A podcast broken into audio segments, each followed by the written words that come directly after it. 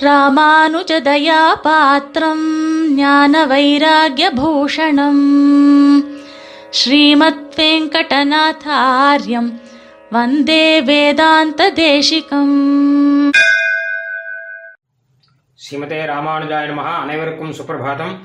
ஸ்ரீ தேசிகன் நிர்வாகமாக இப்பொழுது நாம் பார்க்க இருக்கும் விஷயம் ஸ்ருங்கார பக்தி என்பதாகும். பக்தியிலே பலவிதம் உண்டு. என்பதாக நாம் இத்திகாச புராணங்களிலும் ஆகமங்களிலும் பார்க்கிறோம். ஸ்ரீ பிரஹ்லாதாழ்வான் சொல்லும் பொழுது சிரவணம் கீர்த்தனம் விஷ்ணோகோ ஸ்மரணம் பாதசேவனம் அர்ச்சனம் வந்தனம் தாஸ்யம் சக்கியம் ஆத்மநிவேதனம் என்பதாக ஒன்பது விதமான பக்தியை காண்பிக்கிறார். அதே போல ஸ்ரீ பாஞ்சராத்திர ஆகமங்களிலே பக்தி அஷ்டவிதா கேஷா என்பதாக எட்டு விதமான பக்திகள் இருக்கின்றன என்றெல்லாம் பார்க்கிறோம். ஆனால் இதிலெல்லாம் இல்லாத ஒரு விஷயம் ஆழ்வார் பாடல்களிலே நமக்கு கிடைக்கிறது. அதுதான் சிருங்கார பக்தி என்பதாகும்.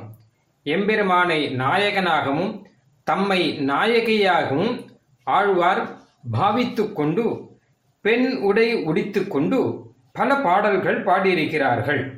எம்பெருமானே நாயகன் எம்பெருமானே கணவன் எம்பெருமானே காதலன். அவனுக்காக காத்திருக்கக்கூடிய நாயகி. ஏ- காத்திருக்கிறார் ஏங்கி இருக்கிறார் கொஞ்சி இருக்கிறார் இப்படி நாயிகா பாவத்திலே பலவிதமான எண்ணங்களை எல்லாம் பலவிதமான பாவங்களை எல்லாம் ஆழ்வார் பாடல்களிலே வெளிப்படுத்தி இருக்கிறார் ஆனானப்பட்ட மகரிஷிகளுக்கு கூட கைவராத ஒரு பக்தி இது. வியாசரோ பராசரரோ சுகரோ இந்த மாதிரியான மகரிஷிகள் கூட இறங்காத துறை பக்தியினுடைய இந்த துறை. ஆனால் இதில் என்ன சந்தேகம் வரும் என்று கேட்டால் சிருங்காரம் என்பதும் பக்தி என்பதும் எப்படி சேரும்? சிங்காரத்தை எல்லாம் மறந்து காமங்களை எல்லாம் மறந்து ஆசைகளை எல்லாம் துறந்து எம்பெருமானிடம் ஈடுபடுவது தானே பக்தி. அப்படி இருக்கச்ச? சிங்காரமும் பக்தியும் எப்படி சேரும் என்று கேள்வி வரும். அதற்கு தான் சுவாமி தேசிகன் அழகாக சமாதானம் சாதிக்கிறார். பக்தி சிருங்கார விருத்தியா பரிணமதி என்பதாக.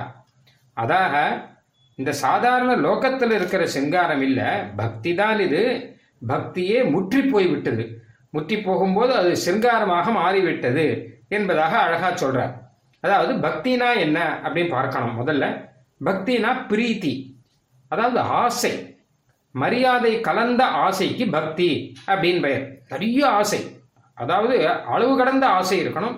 அது மரியாதையோடு இருக்கணும். இருந்தால் அதுக்கு வந்து பக்தி அப்படின்னு பெயர். ஒரு அம்மாவுக்கு குழந்தைகிட்ட அளவில்லாத ஆசை இருக்கும். ஆனால் மரியாதை இருக்காது இல்லையா? அதனால் அது பக்தின்னு சொல்ல முடியாது. அதே சமயம் ஒரு ஆஃபீஸில் வேலை பார்க்குற ஒருத்தருக்கு அவருடைய எஜமான் பாஸ் இருக்காரு. அவர்கிட்ட நிறைய மரியா மரியாதை இருக்கும். ஆனால் பிரீத்திங்கிறது இருக்கணும்னு அவசியம் இல்லை. அதனால் அங்கே மரியாதை மாத்திரம் இருந்தால் பக்தி கிடையாது.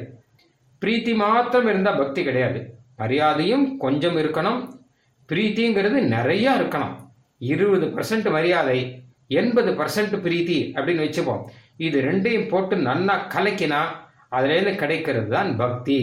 மகனீய விஷயே பிரீத்திகி பக்திகி என்பதாக இதற்கு வியாக்கியானம் சாதித்திருக்கிறார்கள் ஆச்சாரியர்கள்.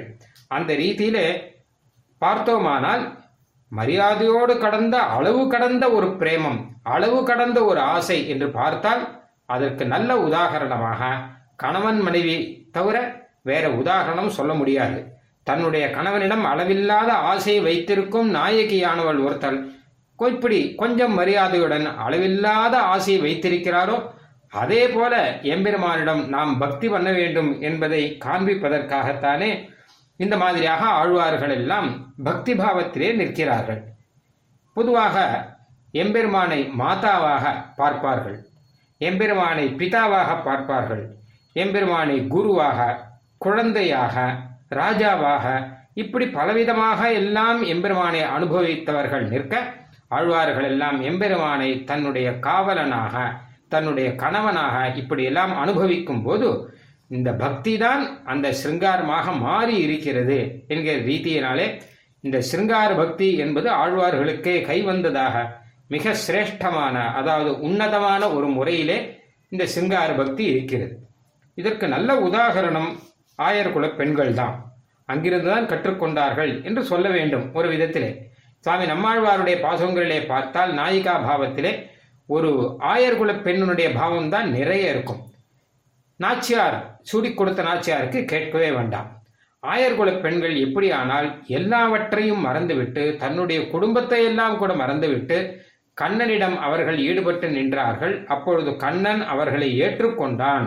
அவர்களுடைய பக்தியை ஏற்றுக்கொண்டான். அவர்களுடைய பிரீத்தியை ஏற்றுக்கொண்டு தானும் அவர்களிடம் அதே போல ஒரு அன்பை காண்பித்து அவர்களுடன் குறவை கோத்து நின்றான் என்றெல்லாம் பார்க்கிறோம் இல்லவா அதைத்தான் இவர்கள் உதாரணமாக வைத்துக் கொண்டிருக்கிறார்கள். அதே போல நாமும் சிங்கார பக்தி பண்ணலாமே என்பதாக ஆயுர்குல பெண்ணாகவே தன்னை பாவித்து பல பாசுரங்களை அருளை செய்திருக்கிறார்கள். இதன் மூலமாக நமக்கு என்ன விஷயம் அப்படின்னு ஒரு சந்தேகம் ஒன்று வரும். இதுதான் முக்கியமான விஷயம். ஏன்னா நாமெல்லாம் வந்து ஆழ்வார்கள் மாதிரி அதே பக்தி பாவத்தில் அந்த மாதிரி சிருங்கார பாவத்தில் நம்மளால் ஆக முடியுமா? ஒரு நாயிகா பாவம் நமக்கு கிடைக்குமா அப்படின்னா அது வந்து நமக்கு அதில் சந்தேகம் தான் ஆனாப்பட்ட மகரிஷிகளுக்கே இல்லாத ஒரு பக்தி பாவம் அது. அது ஆழ்வாருடைய பாசுரங்களிலே ஏங்கி இருக்கிறார்கள் அழுது இருக்கிறார்கள் கதறி இருக்கிறார்கள். எல்லாம் அந்த பாசுரங்கள்ல அழகா தெரியும் இதெல்லாம். அப்போ நமக்கு வந்து ஆழ்வார்கள் மாதிரி அந்த மாதிரி பாவங்கள்லாம் வருமா அப்படின்னா அது வருது சந்தேகம்தான். அப்போ நமக்கு என்ன சந்தேசம் இதில் இருக்கு? இப்போ என்ன சொல்ல வராருங்கிறத சுவாமி தேசிகன் வந்து அழகா ஒரு பாசுரத்தில் சாதிச்சிருக்கார். கோவலனுமாய் கோமானுமான வண்ணாள் குறவை புனர் கோவியர்தம் குறிப்பே கொண்டு சேவலுடன் பிரியாத பெடை போல் சேர்ந்து தீவினையோர் தனிமையெல்லாம் தீர்ந்தோம் நாமே என்பது. இதில் ஒரு குறிப்பு இருக்கு அப்படிங்கிறார். நமக்கு ஒரு இதில் ஒரு குறிப்பு இருக்கான் நம்ம ஒரு விஷயம் தெரிஞ்சுக்க வேண்டியிருக்கு. என்ன அப்படின்னு கேட்டாங்கன்னா கணவன் மனைவி போல இப்போ எம்பெருமான் தான் நமக்கு கணவன் நாமெல்லாம் மனைவி போல.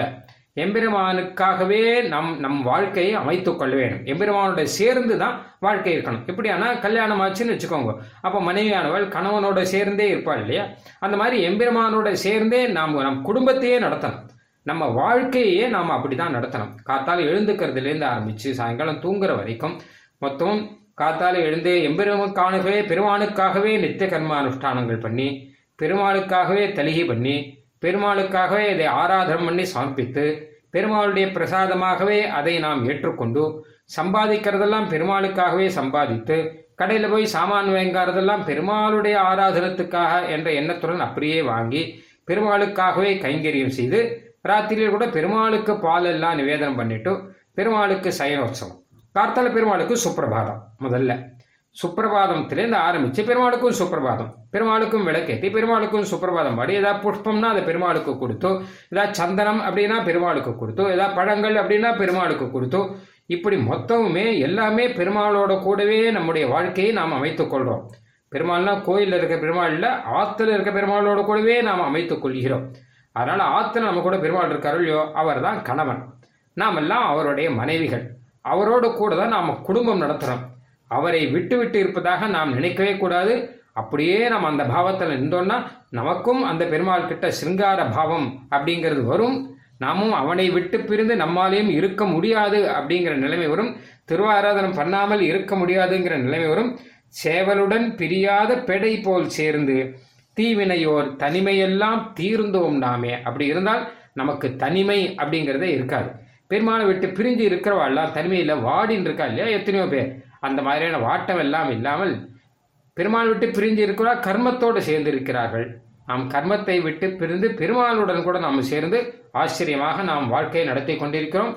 நம்முடைய வாழ்வினுடைய ஒரு லட்சியம் எம்பெருமானுடன் சேர்ந்து இருப்பது. அதைத்தான் கண்ணனுக்கே ஆம் அது காமம். அறம்பொருள் வீடு இதற்கு என்றுரைத்தான். வாமனன் சீலன் என்பதாக அழகாக நூற்றந்தாதியிலே வரும்.